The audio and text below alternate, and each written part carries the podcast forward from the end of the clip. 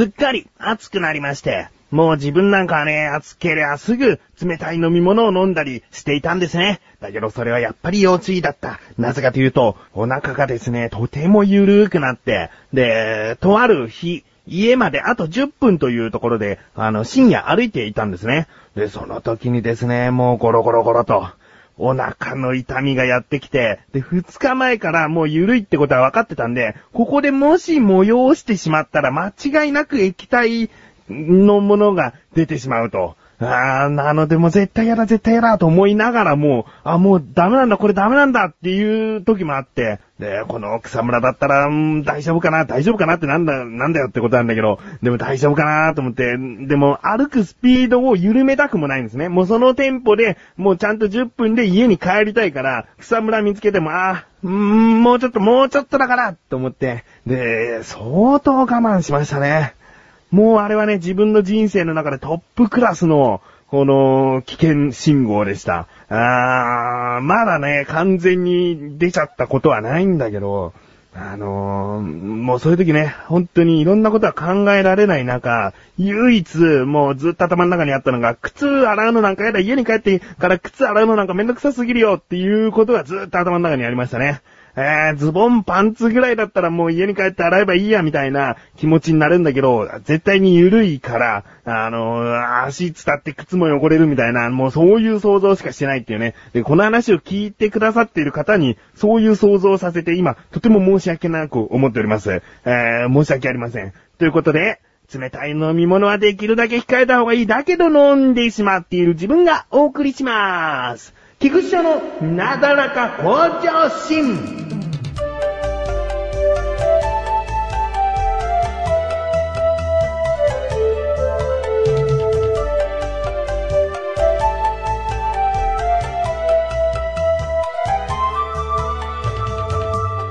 この前の日曜日ですね、えー起きたら、うん、お昼ちょっと前に起きたんですけれども、起きたら家に誰もいなくて、ああ、そういえば、あかみさんが息子二人を連れて、ママ友と遊びに行ってくるって言ってたなと思って、でも久しぶりにこう一人だけの静かな休日を過ごせると思って、まあだからこそお昼ちょっと前まで寝ることができたんだけど、で、起きて何しようかなと思って、あ、ゆっくりテレビ見ることも最近なかったからもうずっとテレビでも見てようかなと思って、で、テレビ見てお腹空いたなと思ったら前日残っていたご飯とかもあったんで、それを食べて、ぼーっとこうまたね、テレビを見てたんですけども、その時に映っていたのが、大家族ものの、えー、まあ、ドキュメンタリー番組ですかね。子供が6人、で、夫婦、で、8人家族、で、生活しているという番組だったんですね。で、大家族には珍しい、こう、なんていうのかな、ちょっと小綺麗な感じ。まあ、大家族が汚いみたいな感じじゃないけども、どうしてもこう家のことが、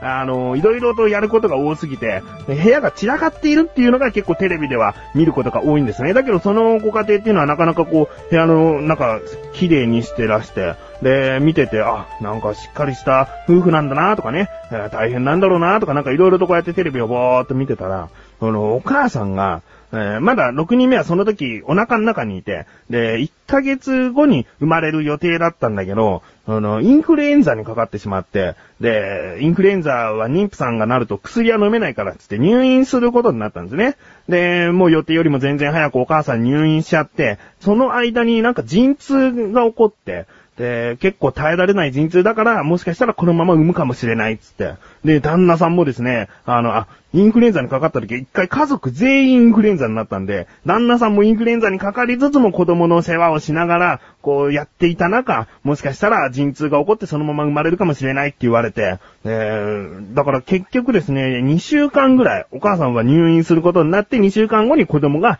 生まれた、無事生まれたという話だったんですね。うん。でね、それを見ててね、その、2週間も家にお母さんが帰ってこない。だけど、その家族の一番上の年でも10歳なんですね。で、一番下がまだ1歳か2歳ぐらいかな ?2 歳ぐらいかなで、そのぐらいの年の子たちなのに、2週間もお母さんがいないっていうことを、うーん、そこまで、こう、なんつうんだろうな、家族がパニックになるとか、こう、もう子供がギャンギャン泣いてどうしようもないとか、そういうことはならずに、まあ、お母さんいなくてちょっと寂しいみたいな、なんかそういうしんみりとした感じぐらいだったんですね。で、その子供に、うんまあ6歳ぐらいの男の子に、お母さんいなくて大丈夫って、こう、カメラマンの人が聞いたら、大丈夫じゃないつって。なんで大丈夫じゃないの？だって寂しいもんって言うんだね。ああ、なんかね、もうグッと来ちゃってね。やっぱり子供は可愛いなと思っちゃって。ああ、ね、お母さんに会いたいんだよね、と思って。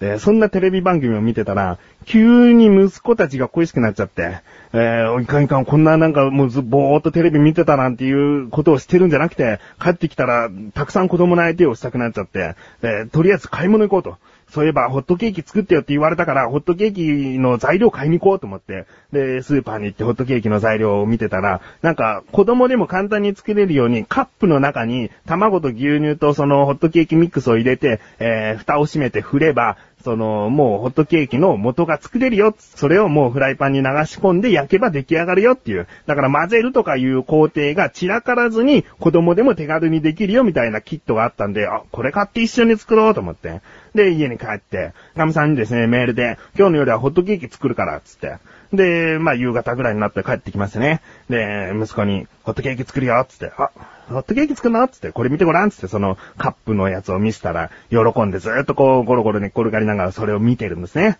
ああ、いいなと思って。で、そろそろご飯を作んなきゃいけない時間になったんで、一緒にこうね、このカップの中に卵入れるよ、なんつって。で、卵を一緒にこう割らせてあげて。で、牛乳をこう、経路カップに入れたら、ほら入れてごらん、つって。入れて。で、粉入れて、こう、チャカチャカチャカって振ってね。あ、もう、もういいんじゃないかな、つって。できたよ、つって。で、こう、焼くところも見たい、つって。で、椅子を持ってきてですね、椅子の上に立って、一緒に台所のその火のそばだけども気をつけながら、こう、こうやって焼くんだよ、つって、えー、一緒にホットケーキを作ったわけですね。えー、もうなんか自分としてはこう、息子もず終始、その、ホットケーキを作ってる間笑顔だったし、よかったなぁと思って。で、その日の夜もですね、寝かしつけっていうのは最近もう大半神さんがやってくれてるんですけれども、ちょっとまだ愛おしさが残ってたんで、自分もですね、息子の隣に横になって、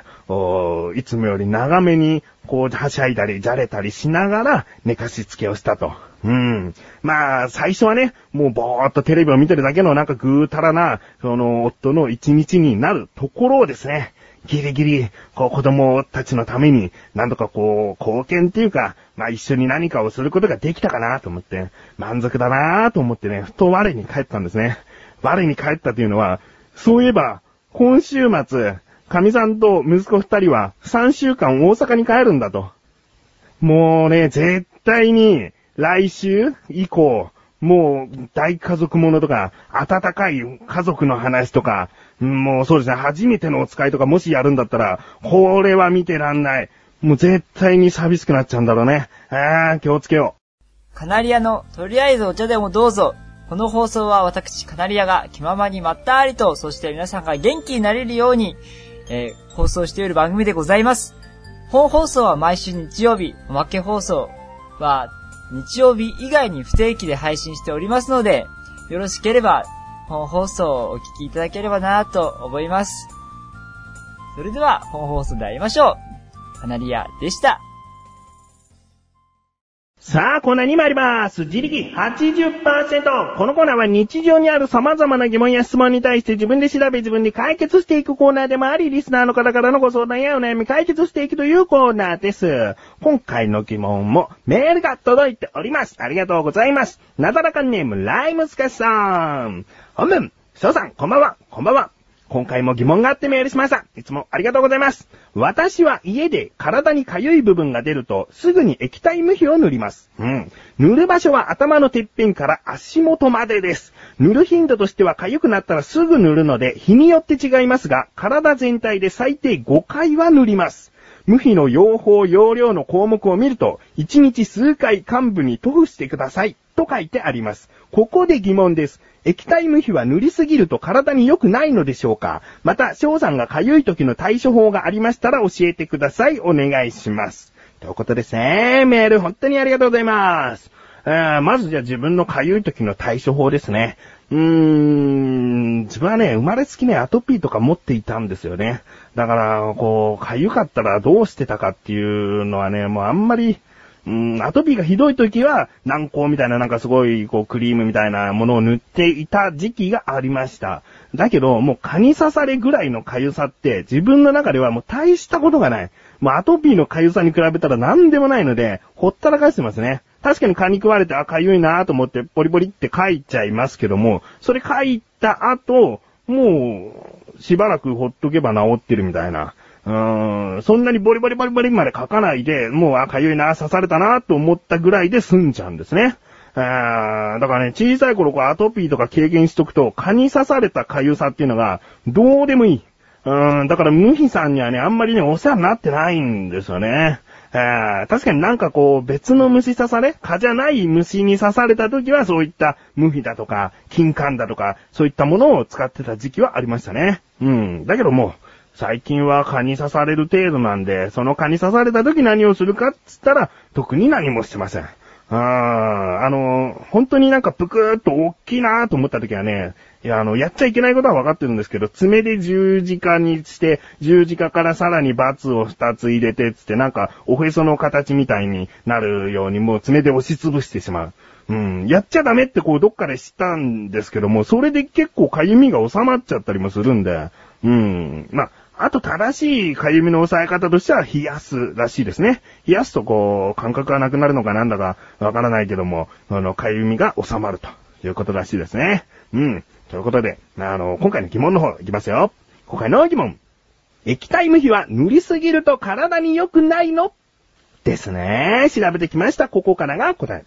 まずですね、無比の用法、用量の項目を見ると、1日数回幹部に塗布してください。らしいですね。えーこの1日数回という曖昧さが、その無比を体に塗りすぎると良くないのか、別に大丈夫なのかを、こう、ごまかされているかのような感じがしますね。えーで、この1日数回というのが、果たして何回のことを指しているのか、これはですね、無比を制作している池田模範堂さんがですね、もうあの、回答を出していまして、1日数回の目安は5、6回らしいですね。えー、だけどその5、6回、最大は6回ってことではなくて、症状に合わせて、また増減して、自分の判断で使用してくださいということなんですね。だからまあ、えー、通常は5、6回だけども、ひどければもっと塗ってもいいよっていうことなんですよ。つまりですね、あんまり、その無比自体をたくさん塗りすぎても、こういう症状が出てしまいますよとか、そういうことは極めて少ないと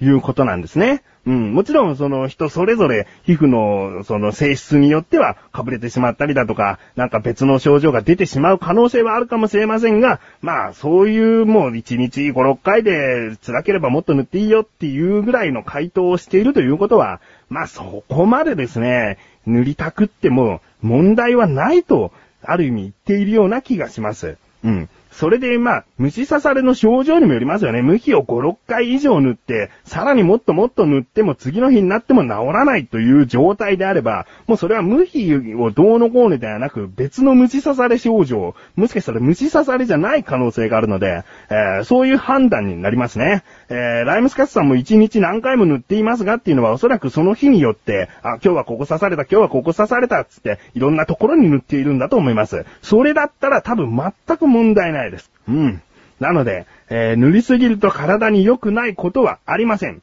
うん。まあ、今回はですね、いろいろと話してしまいましたが、こういった答えになりました。ライムスカスさんメールありがとうございます。こういった感じで日常にある様々な疑問や質問の方をお待ちしております。投稿法よりなだらかご女子を選択して、どしどしとご投稿ください。以上、自力80%でした。